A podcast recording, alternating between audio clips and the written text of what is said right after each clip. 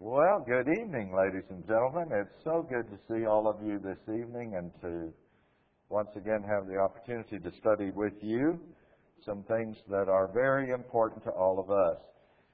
This is called a Vacation Bible School, and you may think you're a little more in school this week uh, with these topics than uh, you may ordinarily uh, feel when you are sitting in this building. Uh, these studies uh, will be uh, somewhat uh, different from the textual type studies that uh, we usually do in sermons. But I think they are very important, and I'm so glad that uh, I have the opportunity to have a part in this with you, and I appreciate being asked to come uh, so very much. We'll need to get right into what we are doing here this evening, and uh, so I'm going to ask you to begin with me in the very opening words of the Bible. You know, there are so many of today's issues that are discussed in the first three chapters of Genesis. It's amazing, actually, how much uh, of the current issues uh, that we deal with uh, are found there. Uh, things uh, having to do with evolution, creation, intelligent design, all of that is there. Uh, there are uh, issues uh, concerning the nature of man uh, there. Uh, some of the animal rights issues that we deal with or dealt with uh, as God expresses how we're created in the beginning as human beings as opposed to the animal creation. God uh, set out the roles for men and women. Those social issues are all addressed in those first three chapters. Marriage and divorce and remarriage, all of that is addressed in the very first chapters of the Bible. It's amazing how much God put right at the start of everything. And so He did in our uh, study.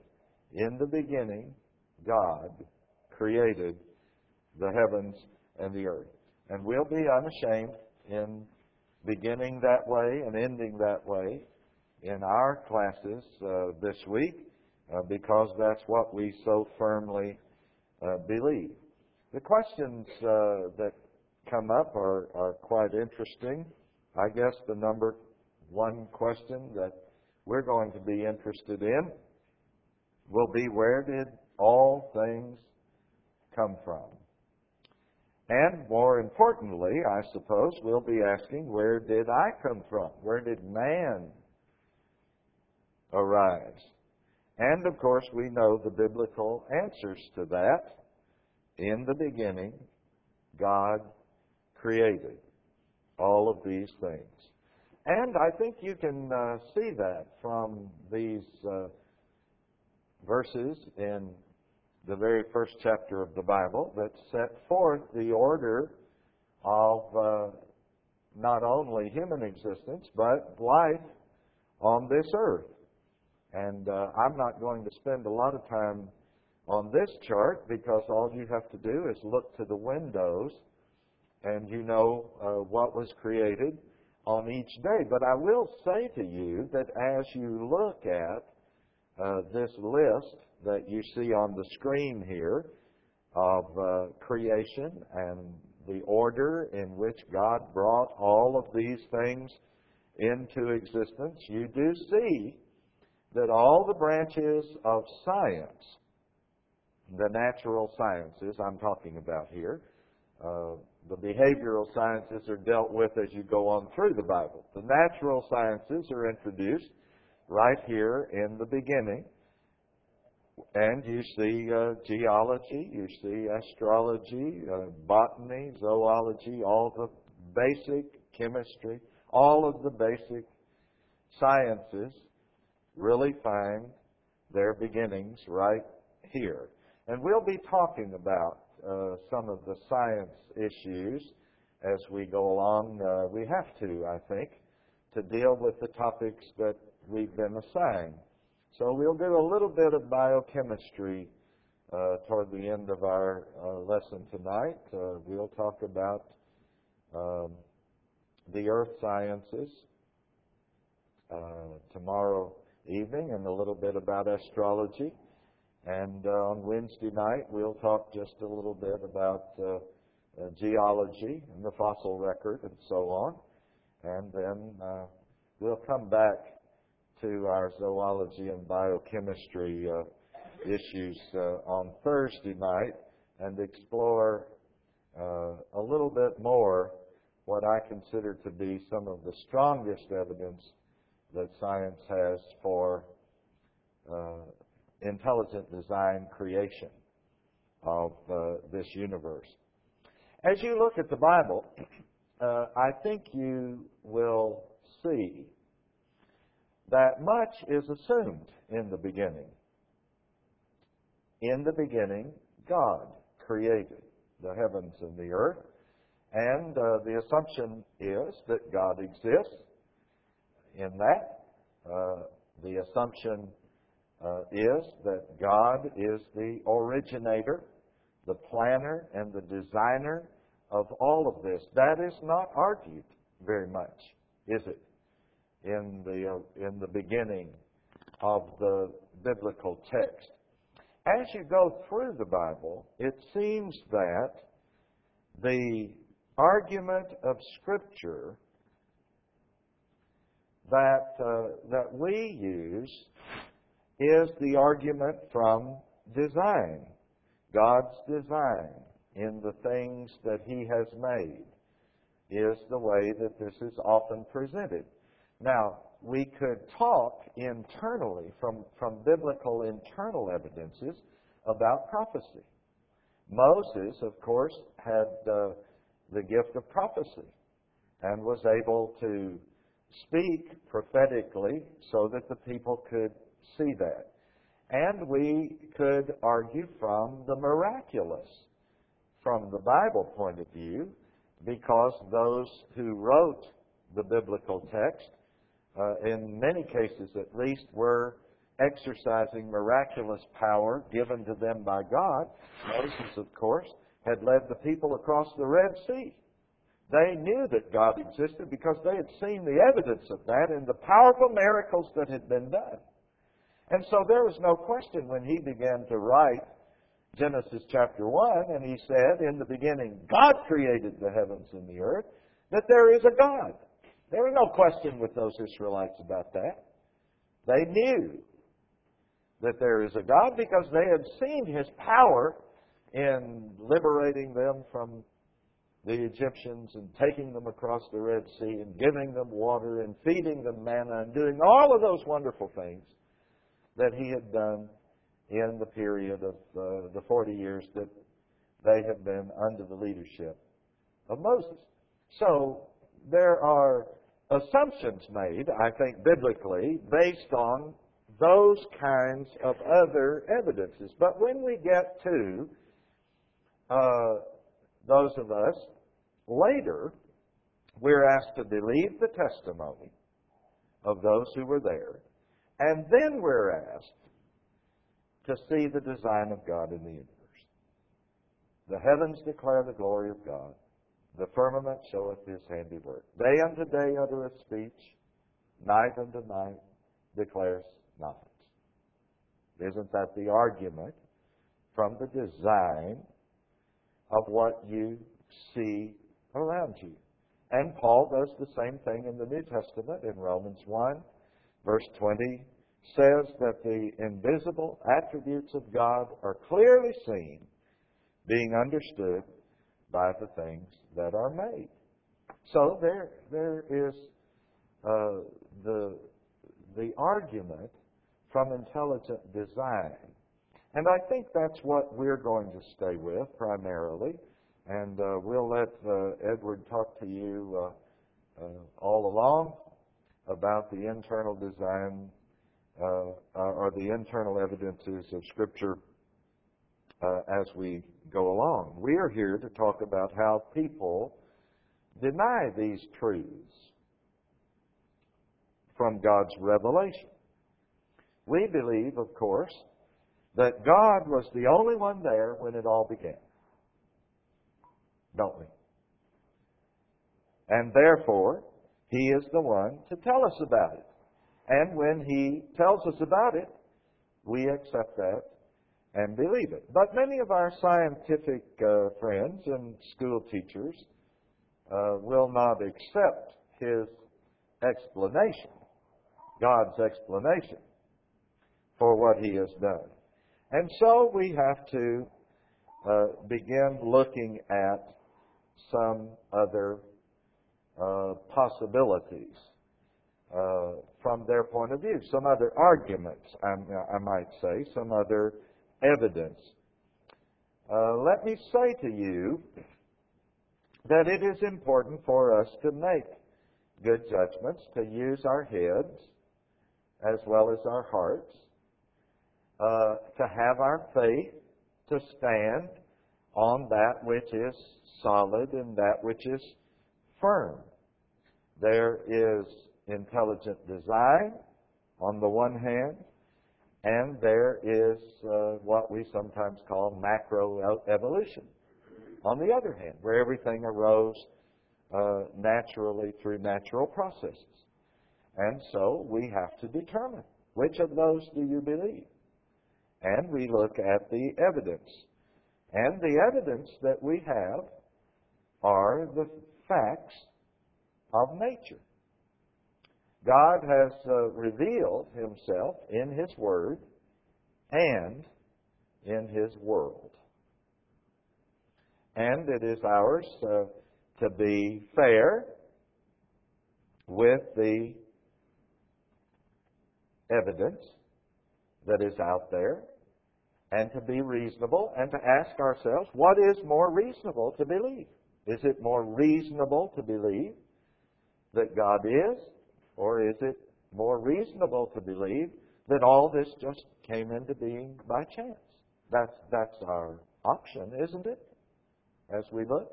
You all can shake your head. I noticed this yesterday. You just stare at the preacher. Uh, amen here. Uh, let's let's uh, be involved, particularly since this is a vacation Bible school. You don't have to holler at me or anything like that, but you can shake your head uh, if you'd like as we go along. And uh, uh, let me let me just pick this back up now. Obviously, as I said a while ago, I believe in God, but I must be honest with the evidence. I must be honest with science science that is true science.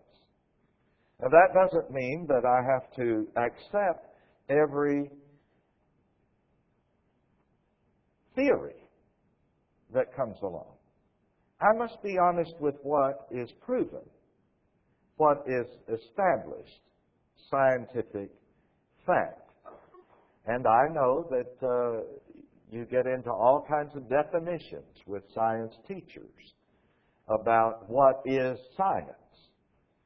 But when I talk about science, I talk about that which is provable, that which is seen by the evidence, and then we go from there. Scientists are supposed to see things totally objectively. Not all do that.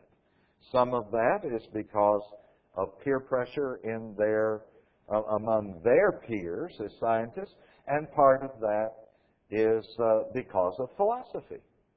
If I take the philosophy that everything arose naturally and nothing ever came about supernaturally, that's a philosophical position that is posited by a, a teacher or, or, a, or a, a, student of science or whatever.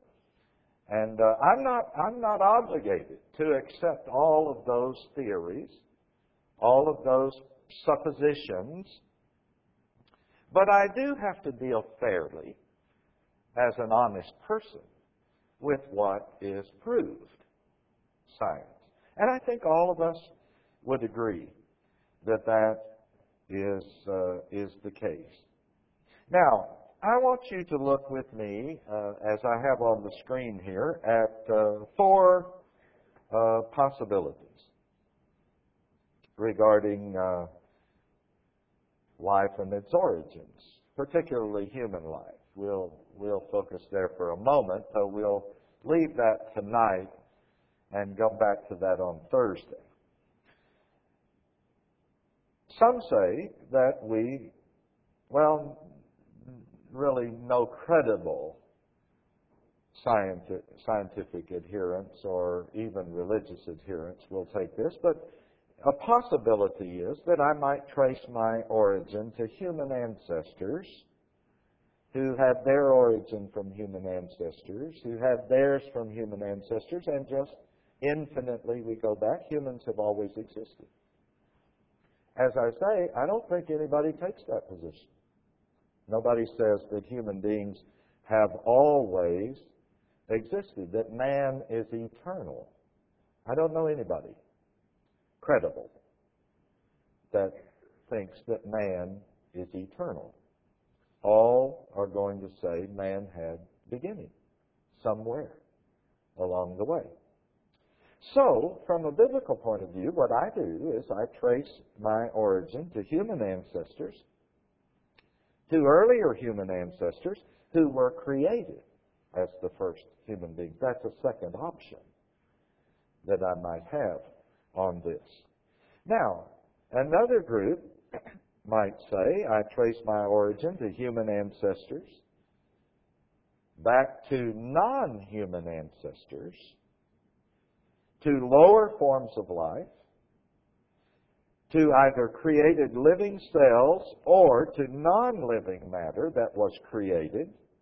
That's the theistic evolution position, you see. That God created something from which man came. So that's a third option. And then, finally, one might say, I trace my origins to human ancestors, to non human ancestors, to lower forms of life, to non living matter which has existed forever. And ultimately, that's the position of macroevolution. There'll be variations on that, but that's basically the position of macroevolution. Most macroevolutionists now accept that the origin of the material universe as we know it resulted from the massive explosion of a small amount of compacted matter and energy, matter and energy, exploding in what we call the Big Bang. Talk to you about that a little more. Uh, when is that? Whatever night we talk about the universe and and uh, the Earth sciences. All right. Uh, maybe we should stop here for just a moment and define a couple of terms so we understand what we believe and what we don't believe. I have used the term macroevolution. Macro means big. So, the total evolution, the macroevolution, is a term applied to the sources or the origins of new species of organisms. It even reaches to the origins of life itself. So if we talk about macro evolution, we're talking about how things began. And they're all coming, everything, the big picture, coming by evolution. And of course, as we've said, some begin that uh, uh, believe that life began from non-living uh, matter. Well, that's macro evolution. Now, microevolution, micro is small, of course. So, microevolution has to do with changes in existing species of organisms. And this includes development through uh, breeding. I don't know if any of you all, anybody here a farmer or a herdsman of any kind? Going to uh, breed your uh, Angus stock and you want to get a really good bull, right? So you'll have really good calves. And uh, hopefully, the best of that will generate through the generations as you go along. None of us denies that you can breed certain things, that you can improve uh, certain groups, or that you can uh, develop a, a, cockapoo from a two dogs different cocktail dogs, cockers and uh, poodles. You can put them together. You can make a cockapoo. All right? Nobody denies that. And none of us denies that there can be some uh, differences in, uh, let's say, uh, a couple, uh, a half an inch uh, taller group of people in a certain place on earth because of the breeding of those persons together. None of us denies that. So we're talking this week about macro evolution. We're talking about where everything came from. And the questions come down to this natural causes for life, life in all its forms, the naturalist would say, emerge from simple, non living substances by natural means. You've all heard these stories, uh, theories about pools uh, in the sand at the edge of the seashore where everything got started. And life began there. That's macroevolution, Darwinian style. The other option is intelligent design, isn't it? The other option is that life is the result of an intelligent creator intelligently creating what is made and was and that uh, life was bestowed upon matter. Matter was acted upon by an external intelligent designer. Now the question is which is more reasonable? And that's what we're going to be looking at. Now, some atheistic scientists posit that if you bring intelligence into the picture, you cannot test that scientifically. Little twist here now. You all stay with me. Think with me now. But I believe that we observe the evidence of intelligent design in the things that we test every day by scientific means. Just as they say they see evidence of spontaneous macroevolution, I believe that we can see through the tests of the natural sciences design in our universe. And so I'm going to uh, give you a couple of examples of that. Do you see that?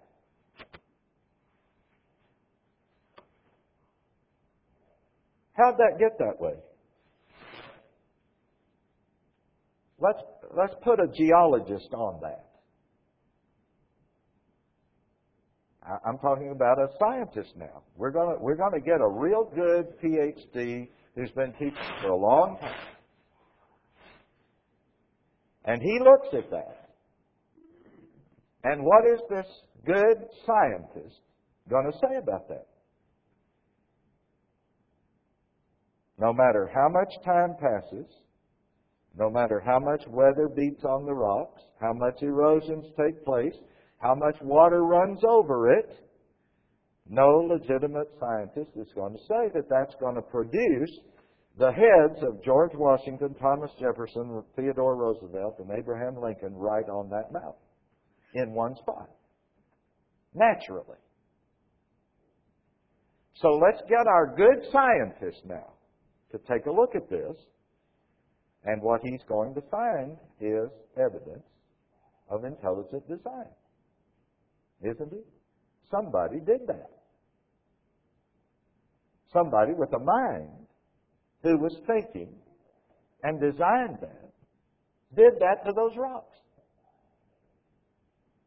And we could uh, no, I, we could we could do that with a number of things that the geologist or the archaeologist is going to deal with. Uh, we could uh, we could get out our uh, uh, arrowheads that are dug up around here and take them up to Vanderbilt and give them to the scientists up there at Vanderbilt, archaeologists, geologists, and they're going to say there were some Indians out there or somebody was out there making those arrowheads. Those arrowheads didn't just become what you see. Intelligent design worked on them. So, what does the hard evidence of science show? Now, I'm not talking just about the philosophy of naturalism or the theory of mac- macroevolution. I'm, I'm talking about what does the hard science show. Let the philosophy go. Let the whole rest of it go. From both points of view, from our point of view as Christians. Let's just look at that and what do we say about that? Scientists, archaeologists, anthropologists, they ask these questions and they draw their conclusions every day. So what here we do? We go let's go to Glacier National Park for a little while and we observe another rock formation out there, raw rock, of the same basic chemical makeup. And what are we going to posit? Run water over it for thousands of years, let the wind blow on it, let some of it fall off, do all kinds of things to it naturally that happen in rocks. And let's see how long it takes for it to come out Mount Rushmore. Let's just do that. Okay? I'll give you another example. What, what I'm saying to you is now, and, and particularly you young people, you have a right to question your scientific professors about these things and ask them about it. Let's, let's look at forensic science for just a minute because I'm going to talk to you about DNA. Uh, hopefully, our time won't run out on us here. Look at the evidence and see if man caused the death of our body here in front of us. You see, we go into a forensics lab and here's a body lying there. And what do the scientists do with that? Well, their first question the coroner's going to ask is Was this a natural death or was this done by somebody, some intelligent being? Well, probably not too intelligent if he killed him, but it, was this done by somebody or did he just die naturally? Isn't that what it's all about? And science goes to work on that.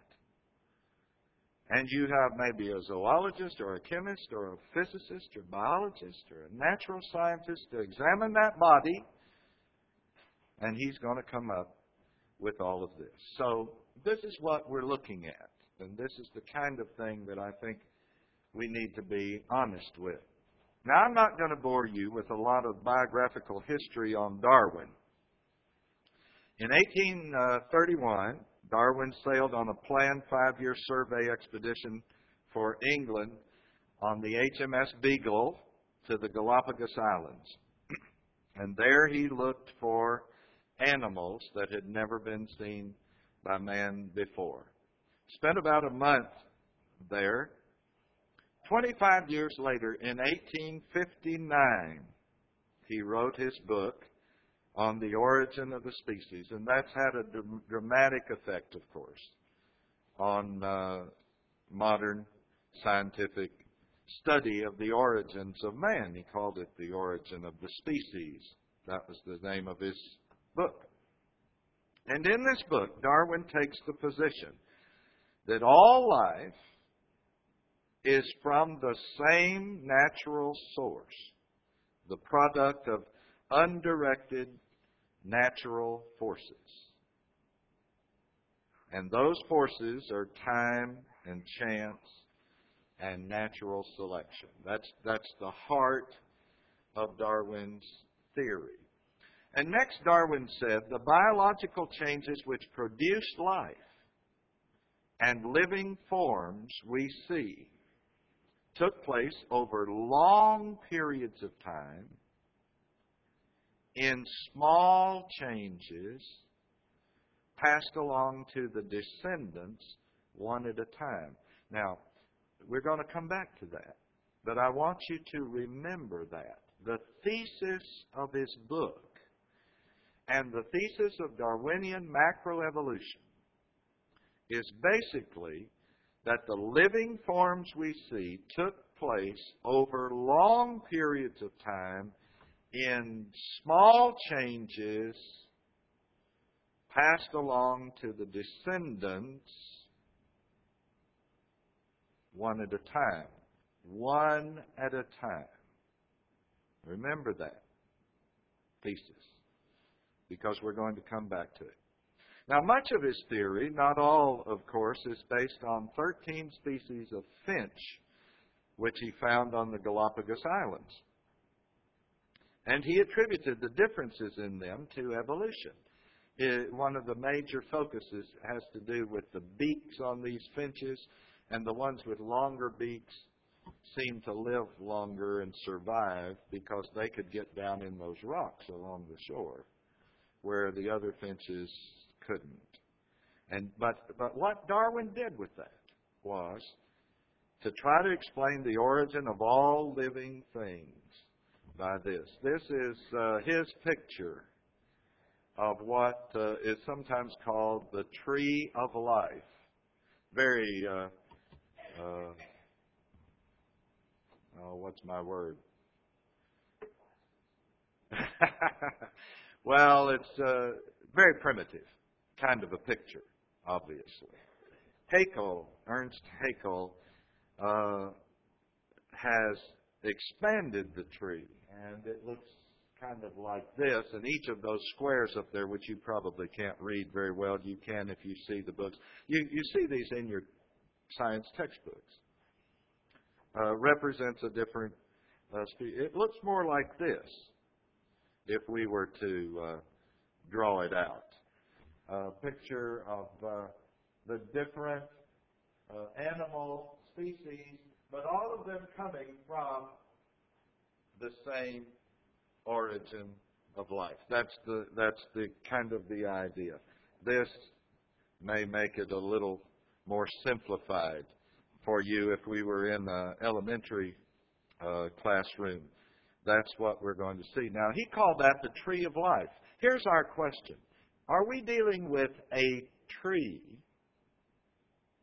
Or are we dealing with a forest of trees? Well, I guess I don't have that one. Do I not have that one? All right, I'll just talk to you about it. Are we dealing with a forest of trees? The evolutionary view is a tree uh, that that all life came from a tree from which all the living things arose. One original source. The Bible says that we are created in species. And you can go back and read about this in Genesis chapter 1. Everything after its kind. So each kind is a tree. So are we dealing with a tree of life or are we dealing with the forest that God created? That's, that's really our question. And which does the evidence move us toward? And we need to be honest about that. So, okay, let's look at some evidence now that we have just a few minutes uh, to look at. And I started to say it uh, to show you this. Uh, DNA. You hear a lot about DNA. You hear about DNA on CSI. Okay? So, uh, DNA, forensic science, uh, OJ's trial, all of these kinds of things. Uh, we're learning uh, that we can, we maybe have some fellows convicted of rape in a in a prison, and now we find out through the DNA evidence that they're not guilty. Okay, so very important scientific discovery. It's one of the substances, DNA is, one of the substances in every living cell and it contains the information of the makeup of that cell. It contains this information in chains that look something like this. And there is sufficient information in those chains of substances to tell the cell what to do to reproduce and to keep the organism alive as it is. To reproduce the cells in your body so that you are you. Each one of these DNA chains is like a veritable encyclopedia. There are basically four different kinds of substances on the sides which interlock with other substances up and down the chains because of the order of those particular sidebars. There's lots of information about that cell and about the organism that it orders and reproduces. Now, it's interesting that we now know that DNA is in every living cell of every living thing. There is a code of how to read DNA that has been discovered. Forensic science uses this every day. Darwin did not have any idea about DNA. He lived and wrote in 1831. Now, the neat thing about DNA language is that every word has only three letters, and every combination of those three letters means something. It's like all the words in the English language are made up of a combination of 26 letters. But DNA is made up of these letters in sequence. You are made up of proteins and other substances Proteins are made up of amino acids in chains. And this code is like an alphabet to describe a thing. It's amazing. The code allows you to build proteins in your body in exactly the right way for your body, and your body is unique so that your DNA is different from everybody else's. Now, our question is going to be in your wildest imagination, can you reasonably conclude that that just happened? Did it occur naturally? Now, there's a lot more complication than that to this whole thing. A lot, it gets a lot more interesting. In this code is an amino acid that says Start here reading these numbers. And there is another one down here that says stop here. And these these are all and they have to start and stop at the same at the at the right place. And if they don't, something goes wrong with the ability to recreate. Are you aware of all of that? Now here's our question. Did that all just happen? Could that have all just happened.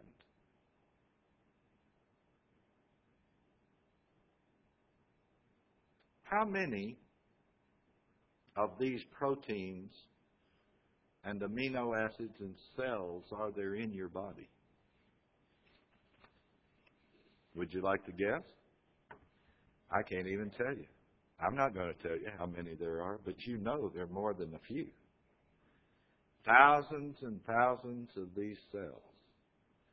All of them made up, all of them very carefully guarded by these sequences of letters so that your DNA is just you of all the people in the world, your DNA, and all of it guided by that. That just happened? By natural means. That all came about. Now, see, you can talk about birds' beaks all day.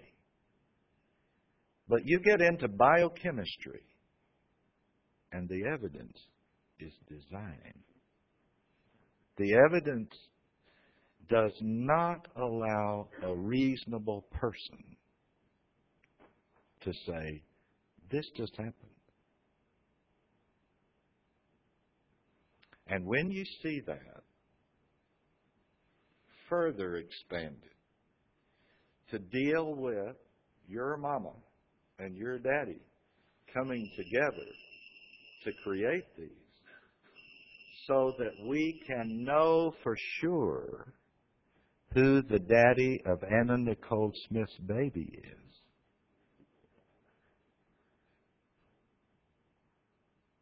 It's pretty amazing, isn't it? Folks, this did not just happen.